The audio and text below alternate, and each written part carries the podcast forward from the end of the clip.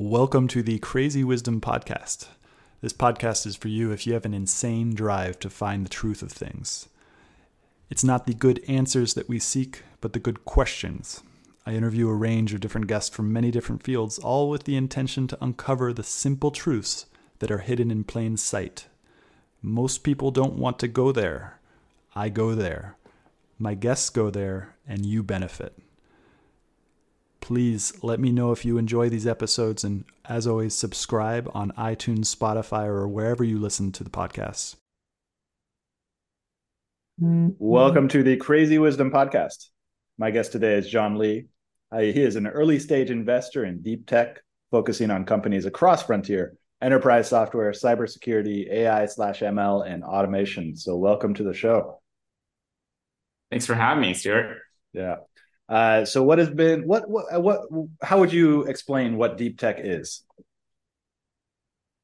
Yeah, I mean, you know, I guess there are kind of like two ways to build companies in San Francisco or in, in Silicon Valley or, or startups in general. You know, I think one one form is you kind of assemble existing technologies and you build a product really quickly and you kind of expect to get traction on it uh, quite immediately. Um, and a lot of your value is based on the traction that you develop. Um, you know, deep tech, on the other hand, you know, the capital structure is, is somewhat more akin to something like biotech, where you have a much longer incubation period. And the theory behind that is that you can develop technologies that give you pretty substantial advantages um, to be able to accrue value much more significantly in, in the downstream. And so I kind of categorize everything that requires a long bake-off time um, as as sort of deep tech. Um, there are a lot of intricacies within those two things where I think there's a lot of innovation to be had. But I would say most classically, that's that's kind of the description or practical reality of what a deep tech company is. And from my understanding, essentially, we have been in sort of a wasteland for deep tech in the last 20 years. Uh, it seems like there's been just software like you know software innovation is the only innovation that has existed since at least 2006 maybe even earlier. Is that an accurate statement? Like what what uh, from you uh, have there been uh, like as a as you as an individual consumer not necessarily an investor have there been any sort of major innovations in the technology world that have really really affected your life outside of software yeah that's a really interesting point because um, you know I would say that in some ways, like from a funding perspective, we've actually I would say been generally in a pretty substantial renaissance um, in deep tech over the last 10, 15 years. Um, but in terms of like the real lives of consumers, um, I, I would say there has been that much penetration of deep tech. You know, I think that we're just starting to see people use autonomous cars for taxis in San Francisco. Um, that is a that is kind of a, a you know that was a big effort around deep tech going back the last 10 years we're starting to see lots of robots in warehouses and so i you know in some ways like i would say like there's been a lot of infrastructure built out and a lot of technologies innovated in the last 15 years we're probably just starting to see the deployment of things into real life. Um, whether that continues or doesn't continue, I'm not quite sure what will happen because I, I think a lot of the deep tech renaissance um, over the last 15 years was driven by extremely low interest rate environment where capital could be deployed in these projects um, with a lot more ambition. That that has effectively evaporated in the last two years, and so I'm not quite sure what will happen going forward from this point on.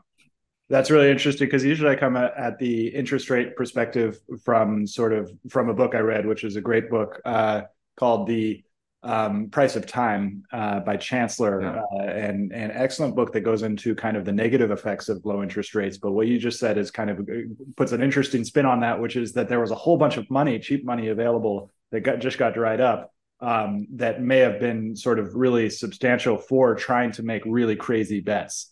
Um, and and so, do you think that that's accurate? That a lot of that money was actually put to good use, and that that it sort of what we might be seeing now is sort of uh, actually benefited from those low interest rates.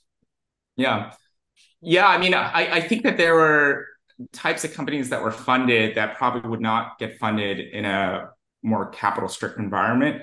I would say a lot of those probably have not ended up as good investments and probably aren't great investments, but for society at large, they're probably highly beneficial. For the investors of those companies, I don't think those are great investments. Um, mm-hmm. and so, you know, I think a lot of the autonomous driving companies have turned out to be not so great investments. Not many have really exited with very high IRR. Um, you know, I think companies like SpaceX, though, are are companies that probably would be somewhat difficult to start today and get funded, um, especially if you're not an entrepreneur like Elon.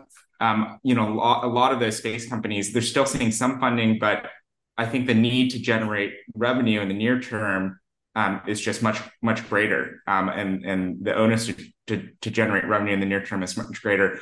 I do think though that there are kind of interesting hybrid models, and in in some ways, scarcity drives innovation, where honestly around deep tech there hasn't been that much business model innovation. Like mm-hmm. in, in some ways, it's almost like crazy simplistic and crazy crazy immature where like everyone just assumes once you develop a technology you'll be able to sell it but there's like very little uh, creativity around how to go about selling how to actually build businesses around deep tech and you know that translation piece is actually something that i've been really focused on mm. um, kind of in my career i started my career as more of a classical deep tech investor starting at lux capital um, and then and then helping build a firm called osage university partners that take technologies directly out of scientific and academic research labs. And um, you know, my issue uh, in in this time was a lot of the go to market models were just so uncreative, um, and and they weren't actually businesses. Um, and so,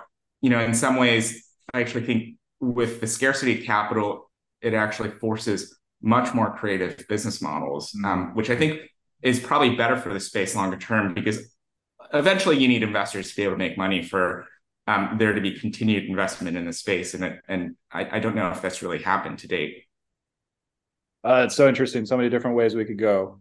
Um, scarcity is a really interesting concept, particularly for business model innovation.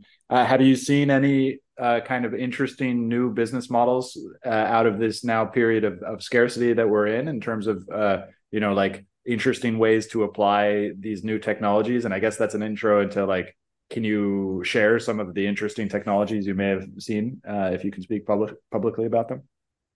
Yeah, definitely. Um, you know, there, there are probably like two examples in our portfolio that I really love. Um, and maybe I'll start with one that's that's much more on the deep science, deep tech space. You know, there's a company of course called Rarebase, and they target um, finding cures for rare disease. And there's a lot of systemic issues why it doesn't make sense for traditional pharma to invest in drug development in rare disease um, just because the population sizes are so small. But if you count up all the people that have rare diseases in aggregate, it's a massive population. It's close to, it's over 10% of the US population that has some form of rare disease or another, and they don't have cures, which is kind of mind boggling.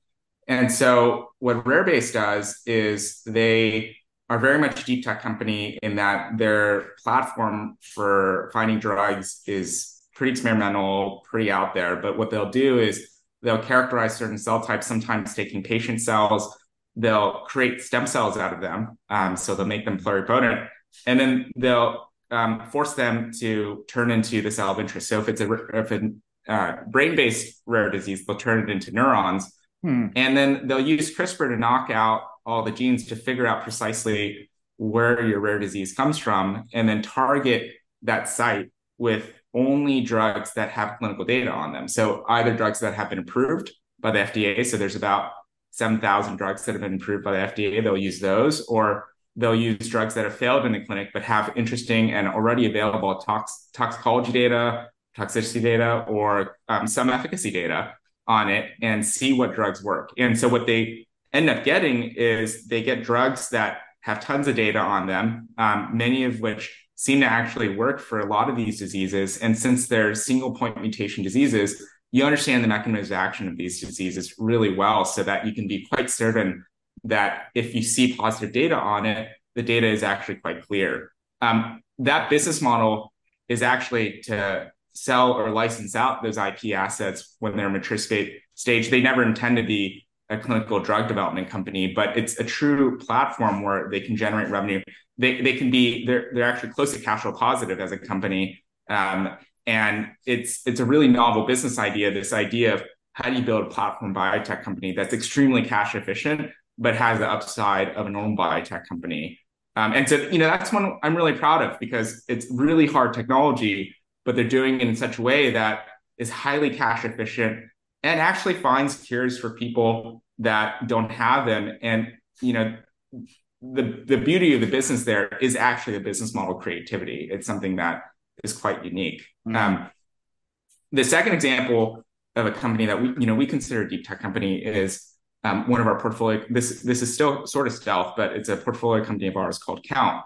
And the whole idea behind Count is can we make accounting firms much more efficient? And the way that we're doing that is we've recruited and we've brought in as co-founders some amazing machine learning scientists, AI scientists, and we go and acquire existing and running accounting firms. And what we do is we use things like large language models, um, lots of AI techniques, existing off-the-shelf tools, and we build dozens of widgets every single quarter and we throw them against the wall to see which ones actually have a real impact on the gross unit economics of an accounting firm and see which ones can actually drive margin improvement, operating operating efficiency.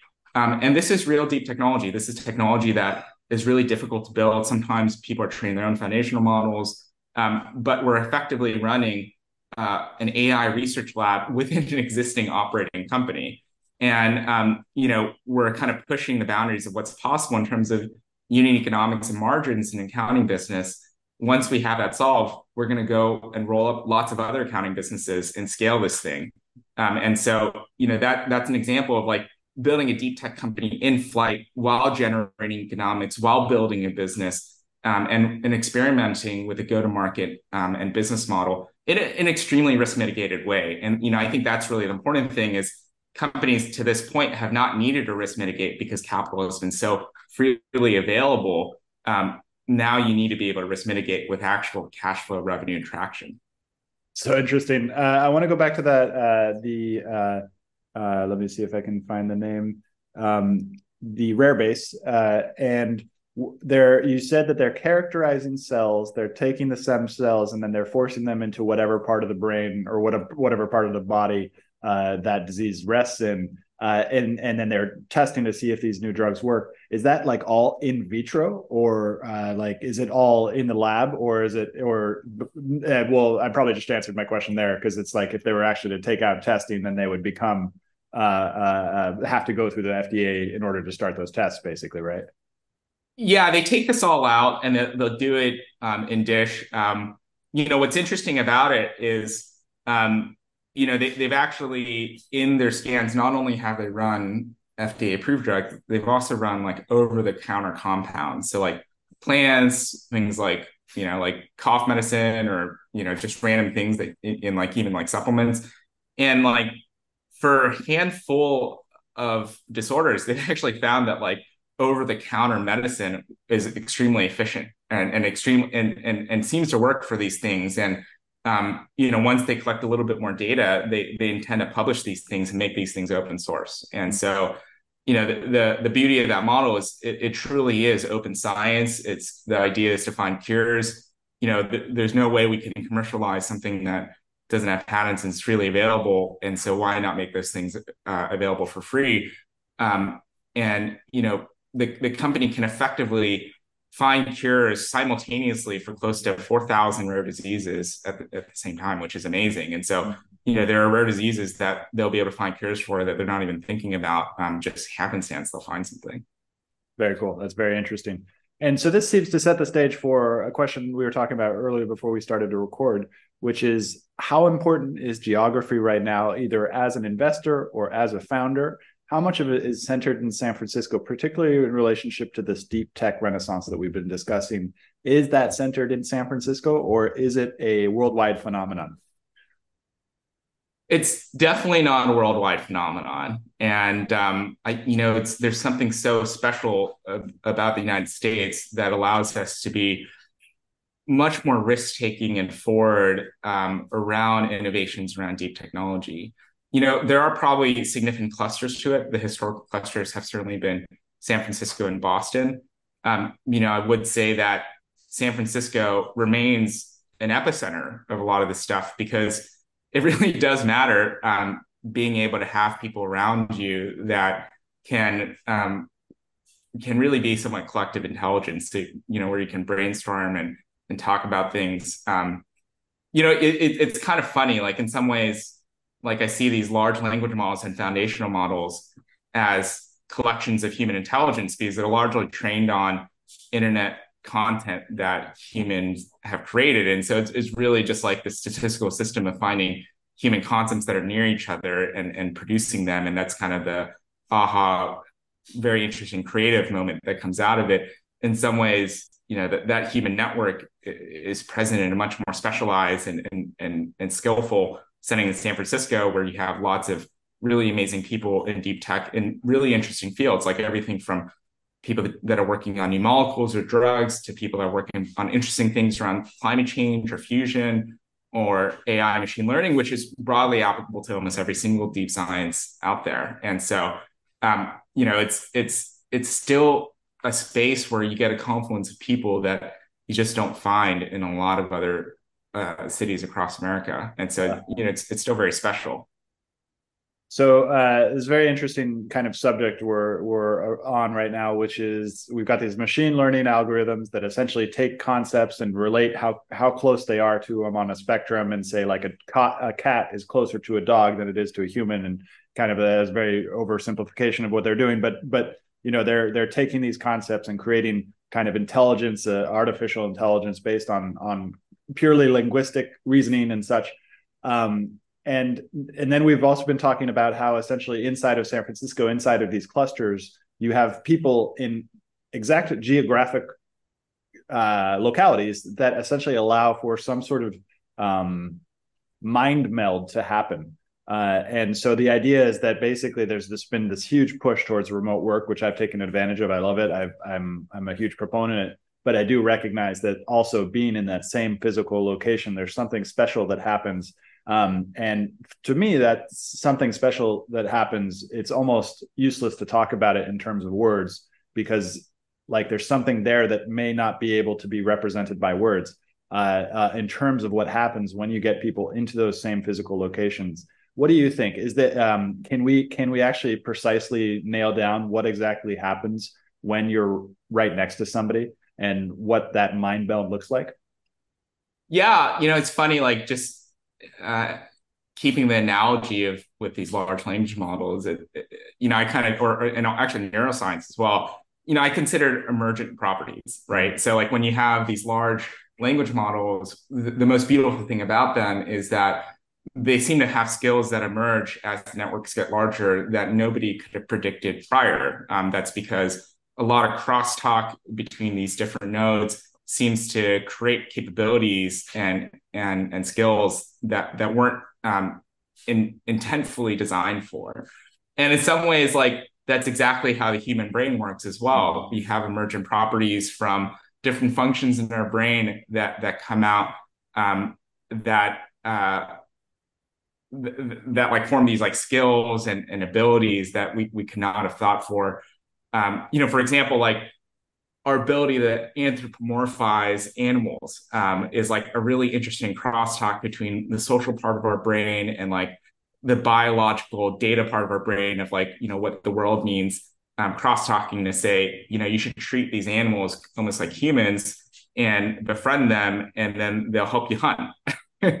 Um, and in the same way like in san francisco like you, you have like i consider the emergent properties are like effectively innovations. It's like you know someone um, from say like the neuroscience world talking to a philosopher um, that specialized like in Heidegger uh, talking to uh, uh, like a machine learning person and then people thinking oh my god like um, uh, like a fantastic way to view like AI alignment is like reactivity and like and like social truth like based on Heidegger like you know things like that. Like those those are innovations that come from crosstalk between uh, different kind of skill sets or intelligent beings. Mm.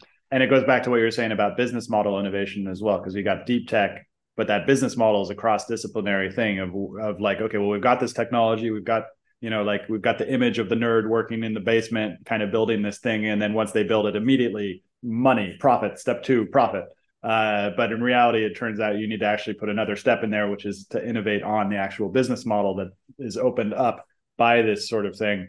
And so, what I'm getting from this conversation is that San Francisco, the real key to San Francisco's success from 1990s until present, has been its ability to do cross disciplinary um, kind of emergent sharing between minds that might not have kind of and but how much of that is the culture of San Francisco? How much of that is the uni- the universities that surround the the how much of it is like Stanford, the fact that like the way that Stanford was a, as a university is kind of different than its other elite universities in in in, in Stanford. What, what's your take on that? You know, it's all of it, right? It's like one one the Bay Area still is um, a major destination for extremely intelligent people, um, and it's also the home for industries that are pretty diverse. You know, it's it's the home for um, um, lots of finance, like lots of private equity and venture capital firms. It's the home for um, you know, obviously all the tech firms out here. It's the home for lots of biopharma, pharma, um, and and just like a ton of different industries that kind of force people that are at the top of their game um, all to converge on the city. And um, you know, there's also a cultural element to San Francisco, which is very different than the East Coast, where you know we're a you know there's kind of a libertarian tint to the city, so a bit more anti-regulation or avoidance of regulation. The mm-hmm. city is more open and progressive in its thoughts. You know, I think the psychedelics revolution starting in San Francisco has had a major impact on the way that people think and and their views about the world.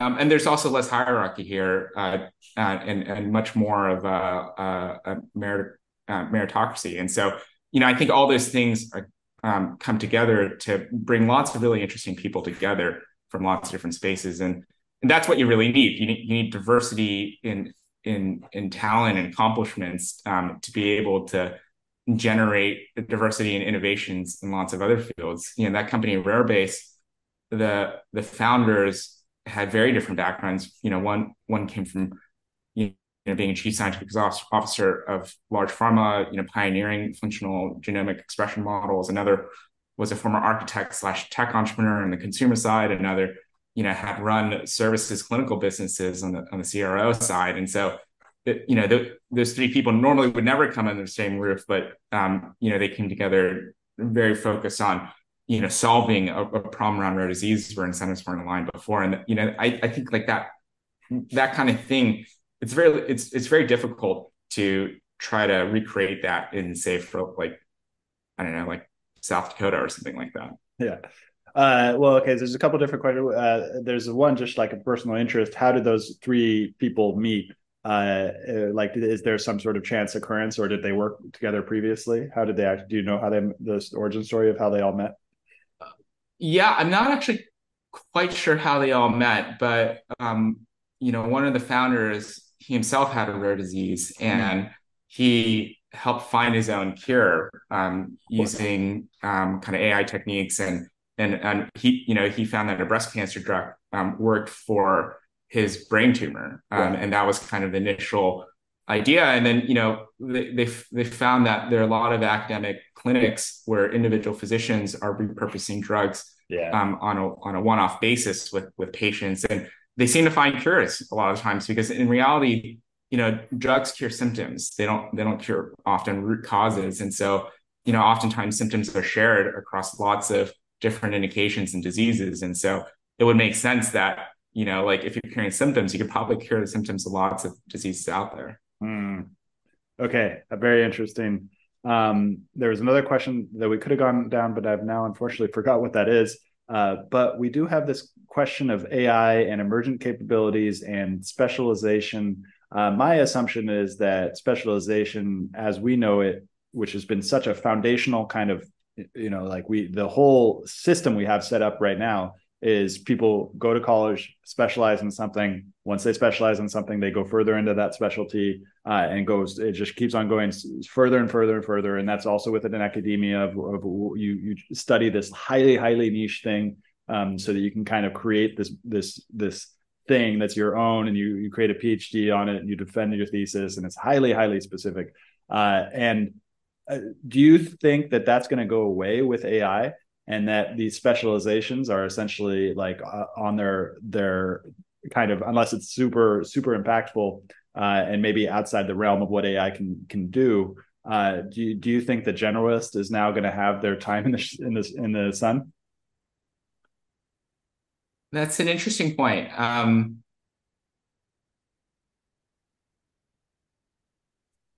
like in some ways, like I actually think that these AI models that are really popular today, like large language models and like ChatGPT and GPT-4, they actually elucidate the, the challenges and and shortcomings of being generalist only. Um, and like you know, in in some ways, like I think like our society and culture, at least at the elite level, have become victim to kind of keeping their options open for too long and and have had somewhat arrested development on um, you know, pushing off specialization. You know, there mm-hmm. are hordes of extremely intelligent and capable people that go into investment banking or consulting, which you know are not specialties. They're they certainly teach you a lot of skills, um, but a lot of those people are not um, kind of deep in something, learning how to how to build a true skill. Because I feel like a lot of people don't want to put all their eggs in one basket, mm. which is mm. fair.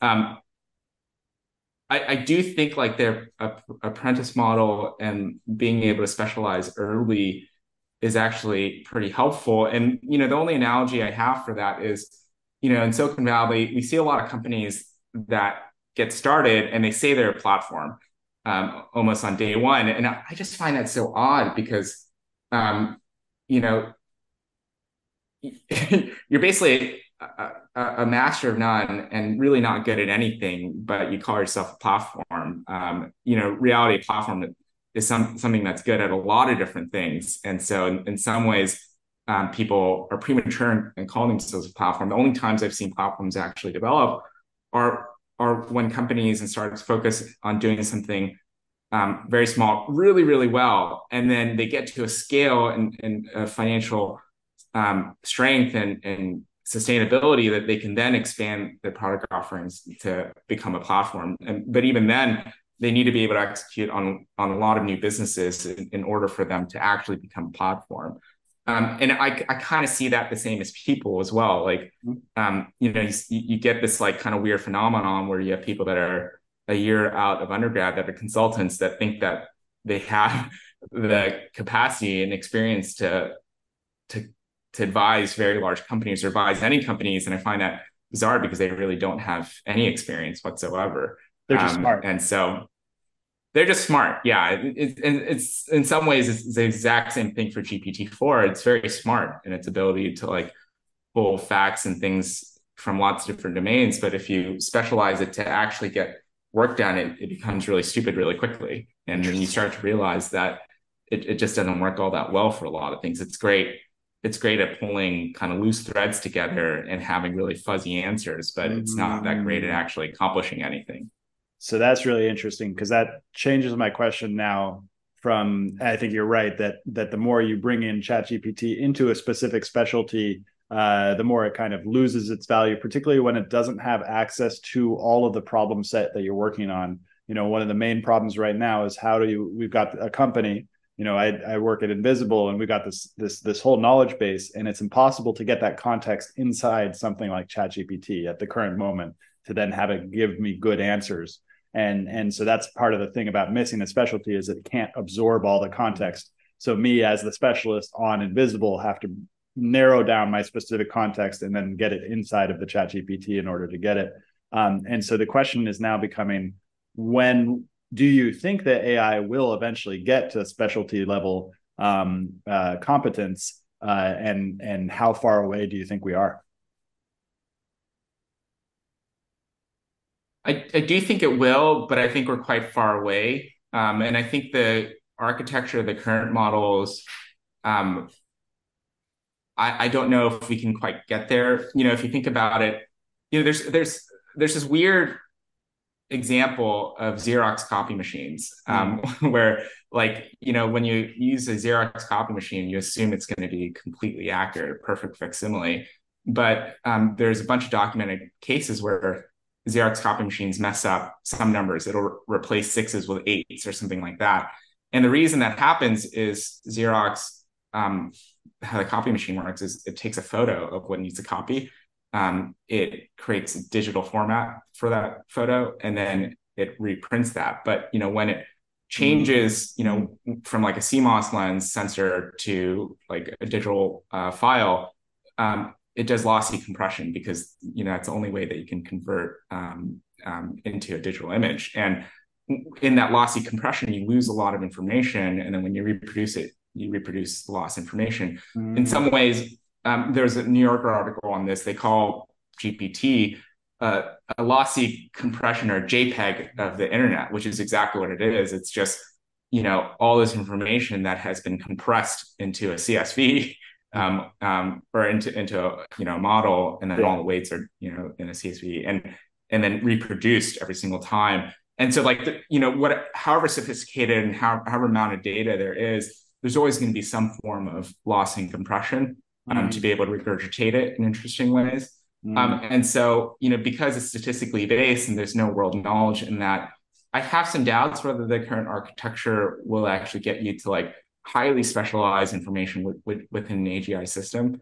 But well, let's put that aside because that's more of like a philosophical discussion, more technical discussion, and there's lots of people that can opine on that that are way more qualified than I am. On the current models and their ability to scale, I also have some concerns on whether we'll be able to get there. You know, OpenAI has publicly said, you know, they want to get to a place where they I think want like have like a hundred trillion parameters, and that will that that they think that's the tipping point to get to AGI. Mm-hmm. You know, the reality is the amount of data that you need for a hundred trillion parameters are hundreds and hundreds of um, petabytes of data or thousand wow. petabytes of data, um, and you know, um, Common Crawl um, is something like twenty petabytes of data or something like that, and we've effectively exhausted that for GPT four. Um, and then outside of that, um, data becomes a lot lower quality. And so the amount of data that you need probably expands pretty substantially. And so no one really knows uh, how much data we'll need and how it scales. Um, and um, the simple fact is we, we've kind of run out of extremely high quality data and, and we have much lower quality data. And so regardless of if you have the capital to pay for the compute and the training, um, I don't know if there's enough high quality data out there um, to be able to get these large language models to a place where like AGI actually exists. And so, you know, I, I, I you know, there's been a lot of discussion in the, in the, in the startup ecosystem of like whether all these AGI talks are really just ways that like large FANG companies and OpenAI can scare regulators into yeah, giving them regulatory capture. Um, I think that's probably more likely what's going on than act- actually people at OpenAI thinking that AGI is going to happen soon. Um, I don't know. That would be my tinfoil hat theory. Um, because like I, I, I think the math is pretty simple on like how much data is available, and I I, I just don't believe that they're aware of that as well. Uh, so there's a few questions there. Very interesting. I, I like the way you put it. I would have to tend. I would also put on my tin tinfoil hat there, and have been putting that tinfoil hat on. And I think it's actually probably accurate because anytime you have fear involved, there's often a large marketing component to that fear. Um, but uh, but so data have you been following the synthetic data that they've been training things on? I know that I think Llama is using synthetic data, so like data that the AI itself is producing, or uh, something that I don't understand basically about them actually training it on data that that is being generated. Have you heard of that? Yeah. That, do you think that's a way to get over what you just said? Yeah, that that seems like a horrible idea to me. because you're, you're effectively using another form of classifier to create data for another classifier. And so I, just I just don't understand how, um, rather than uh, ameliorating problems and, and, errors, you actually just don't compound them. And I think there have been a few early papers in the space that have showed like dramatic degradations in mm. performance um, training off of synthetic data. You know, it's like I get I get concerned about that, um, and I get why um, some of these foundation model companies are trying that because I think everyone sees the writing on the wall on yeah. oh, um, the amount of data available, and uh, you know also like the incremental increase in costs and human labor involved in in creating and labeling. Um, you know, they just see it as kind of uh, enormous, and so like I, I, I don't know. I mean, like I it. I, I'm looking forward to seeing more progress on that. Hopefully, it works out, but I, I doubt it. I mean, it just seems it just seems like a really terrible idea and then so and this is specifically around linguistic data that is like reddit quora google all these different things that the the llm is absorbing. And that's one kind of data that we humans really focus on. But then let's like maybe and this might go back into that philosophical technical angle but these sort of multimodal like how how can we use like visual visual data to train llms like does that even make sense? Like uh, like yeah. we use those those models that have been developed for cruise to then uh, the self-driving cars to to also improve these models, or is that totally outside of the realm of the possibility? Yeah, I, I, I personally think the multimodal models that are going to come out in the next month or two are are going to be game changers. They're, they're going to reignite a lot of interest. Um, you know, a lot of people are saying that the foundational model boom is somewhat dying down. But I think once people see some of the capabilities of these models, it's going to be mind blowing. It's going to be crazy. And the reason is, you know, multimodal data is a lot richer, and um, you know, you you start one of the emerging properties seems seems to be execution. And so mm. a lot of the hmm. companies that we're working focused on analysis, like you're, you're going to be able to actually execute things on your desktop. Um, it's going to be able to book a flight for you. Um, you know, I, I've had some conversations with people working on these, and it sounds like you know some of them have short and long term memory, and the way that it parses um, and, and, figures out what to um, embed into long term memory, it actually has um, a period in which it will consolidate information in short term memory, embed it into long term memory, and it will be down for a period of time. And so the emergent property there would be sleep, which is kind of crazy. Um, and so you know i i like I, i'm very excited about them. Um you know like there are some demos from one of google's first multimodal models um that you know it could help book a flight for you and and suck in your preferences in order to do that. And that stuff is going to be crazy crazy cool. And i'm, I'm very excited. It's going to have a lot of the issues that we have currently with large language models. It's going to mess up a lot. There's going to be a lot of mistakes. Um, but I actually think like all the stuff that popped up around just language models, um, there's going to be a lot of interesting stuff that pops around these multimodal models, maybe even more, maybe even things that are a lot more capable. And so I'm, I'm pretty stoked for them. Like after multimodal models, I, I don't really know where it goes from there because I do think we run into a similar kind of data bottleneck problem, but there's probably a little bit more room to run there, um, which I'm pretty excited about. It's going to require a lot of labeling though, and labeling is going to be challenging. Interesting. So we might already be at that long tail where uh, the 20% in the Pareto pr- principle, where we've already done 80%, and that next 20% is going to require a huge, huge amount of labor kind of thing. We, we could be. I could be wrong though. Yeah, I hope. yeah. Uh, as we all as we all can be. So uh, so okay, so and how so going back to deep tech and connecting this to deep tech, do you see that these LLMs or other uh, models being really helpful for the innovation within deep tech? Like, are any deep tech companies that you're familiar with using M, uh, machine learning in order to improve their ability to do their business? Oh yeah, we, we have an incredible amount of companies that are using transformer models. You know, I think um, one area that isn't all that obvious to the public um, are, are companies that are using this in computational drug discovery, and it's it's had a massive impact on companies' abilities to be able to figure out, generate new compounds that fit into targets, to understand targets better, um, and hopefully be able to dramatically improve the results um, as well of of of the drugs that they create. You know, we have one portfolio company called Enveda Biosciences and you know they they use these transformers and large language models in a lot of different areas mm. they're looking to find active compounds within plant medicines and mm. you know one thing they they use large language models for is you know they analyze 10 10,000 years of ancient texts to find every instance um, every instance that humans somehow use a, a plant as a therapeutic um, and you know they came out with a bunch of target um, plants to go after, and then they use um, transformers on mass spec to be able to identify the very specific bioactive compounds they they think are having therapeutic effect.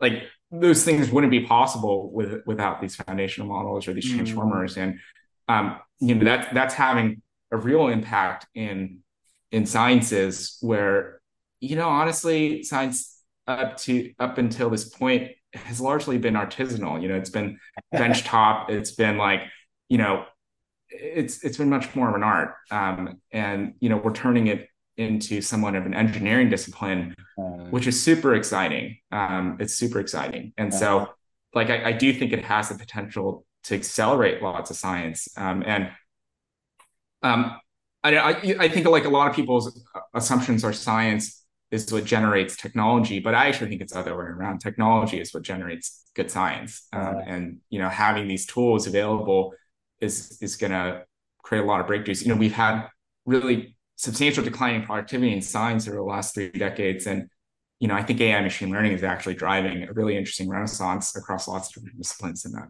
in, in those fields because it applies to everything from social sciences like just understanding how like human behavior is and human psychology.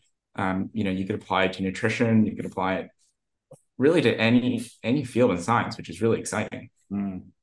That's very cool. Uh, I have a, just a personal question. Uh, in the in terms of those plant medicines, uh, have you heard of anything in terms of uh, isolating what are the main effects from iboga or ibogaine? Have you heard of either of those plant medicines? And, and... yeah, ibogaine. Um, yeah. yeah, um, they haven't. I don't think Enveda has done any work on ibogaine specifically, but you know there there is kind of one company that um, uh, is just getting started um, that is going to do some work in ibogaine, and mm.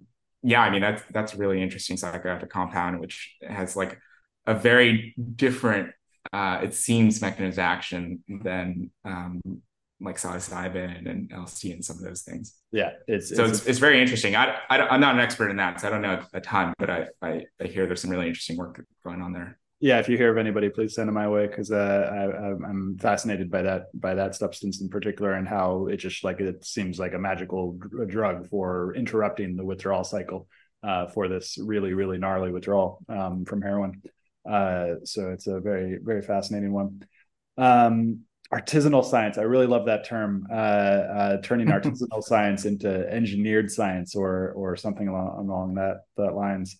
Um, so uh, what? So let's go to deep tech. Uh, what are so I, I I found I found out about you know people putting solar panels in space and beaming down the energy. We've got drug discovery. We've got um, uh, kind of applying machine learning inside of accounting uh, any kind of broad buckets for what deep deep tech is really the kind of the themes that you're seeing for new deep tech companies like energy um, any anything like broad bucket categorization of what's going on inside of deep tech yeah i mean you know there i would say there's been a, a number of material science and energy funds that have popped up that have you know some impact or philanthropic to them but they're quite large pools of capital. Um, and so they've been funding a lot of interesting stuff in energy, energy generation or material science. Um, I think that stuff is fascinating. I mean, I think the stuff in fusion is really interesting. Um, you could argue whether it really makes sense for us to be pursuing fusion, whether it's actually a much better source of energy than fission. But mm-hmm. you know, I think the research into it is is is is wonderful. Um, you know, I think the space that I think the two spaces that really um, are exciting for me are one around epigenetic reprogramming, which mm-hmm. is um, you know the ability to um, effectively change the way that our trans- transcriptome um, uh, produces proteins, um, where it could have pretty dramatic impacts on everything from longevity to lots of different indications. You know, we're just scratching the surface on on what's possible there, and you know that that stuff will have a pretty meaningful impact on humanity.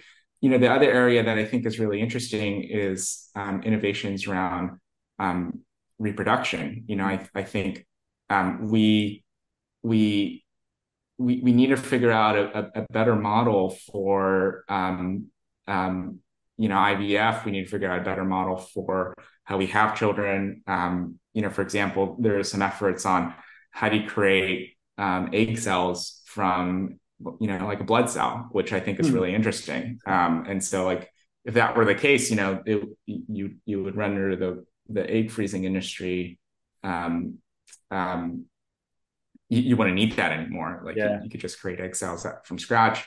Um, you know, additionally, like there's a lot of research going on in like artificial wombs, which I think is really interesting. How do you um, and and like how how do you effectively um, give give couples and families a chance to reproduce much later in life, which is kind of where society has been going. And you know, there's a small window which is becoming smaller and smaller, just mm. just given some of the financial challenges uh, in in in being able to procreate at an earlier age. And so, mm. you know, solving that I think would have a huge impact of you know at least the reproductive rate of Americans, um, which I think is is pretty important. Uh, very important. Uh, and so, last few minutes left. Uh, the the what you said about creating an egg cell out of a blood cell was fascinating because uh, essentially w- what that means is that we're we're coming on the age where we can actually find the keys to life in ways that like we can take cells and create different cells out of those cells and imagine that a lot of that has to do with stem cells and the potential inside of stem cells um, but that's kind of wild that uh, I, I, for a few years ago i got really interested in connective tissue and and fascia and and this this tissue that's that's um, somewhat it's not like really living it's just structural tissue. Uh, and the the visualization I got is that the the the transcriptome is shooting out proteins um, that kind of uh, just create the structure that we is so important. And that also sends a lot of signals. So there's like certain signals that go through fascia based on the way you stretch. And and and that fascia according to a lot of the people the body workers who study it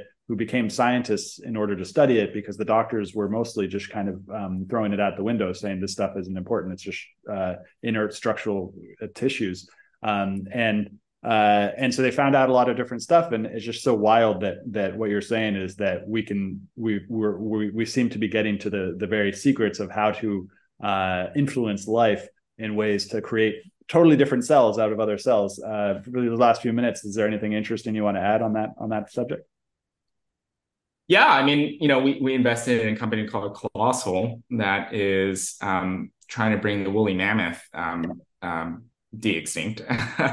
and um, you know, the way that you do that is you have to be able to create an embryo, right, from uh, another cell, uh, and so you know, it requires what what we call gametogenesis, creating gametes um, from other cells.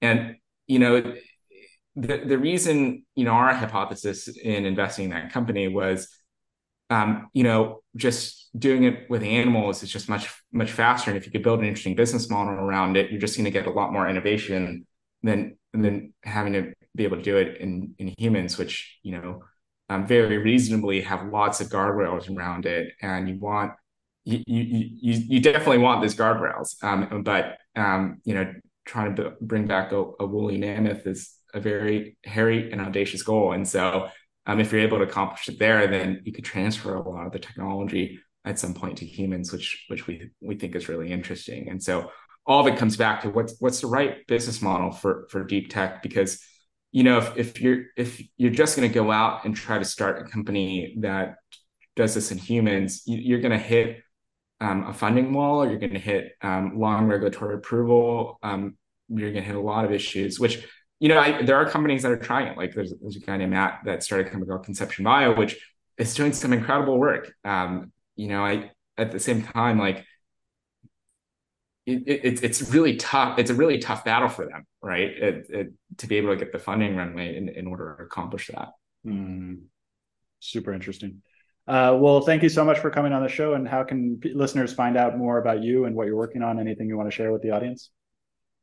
yeah, um, reach out to anybody here at, at Jazz Venture Partners. You know, we're, we're very focused on investing in companies that are at the convergence of deep technology, deep science, and, and creative um, translation. And so, if you have anything that you think would interest us, um, you know, we we're always uh, our our ears are always open.